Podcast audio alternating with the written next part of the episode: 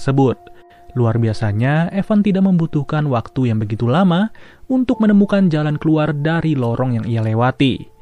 Saat ini giliran si topeng hantu untuk melewati lorong tersebut di urutan yang kedua, yang di mana Nathan sengaja membiarkannya masuk duluan dengan tujuan agar sosok tersebut tidak bisa kabur ke mana-mana. Tapi ternyata rencana Nathan sangatlah fatal karena sosok misterius itu langsung berniat untuk menutup akses keluar.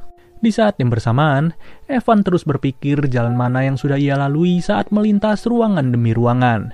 Dengan tekanan batin yang begitu tinggi, Evan tidak ingin salah langkah agar teman-temannya bisa selamat untuk kembali ke rumah.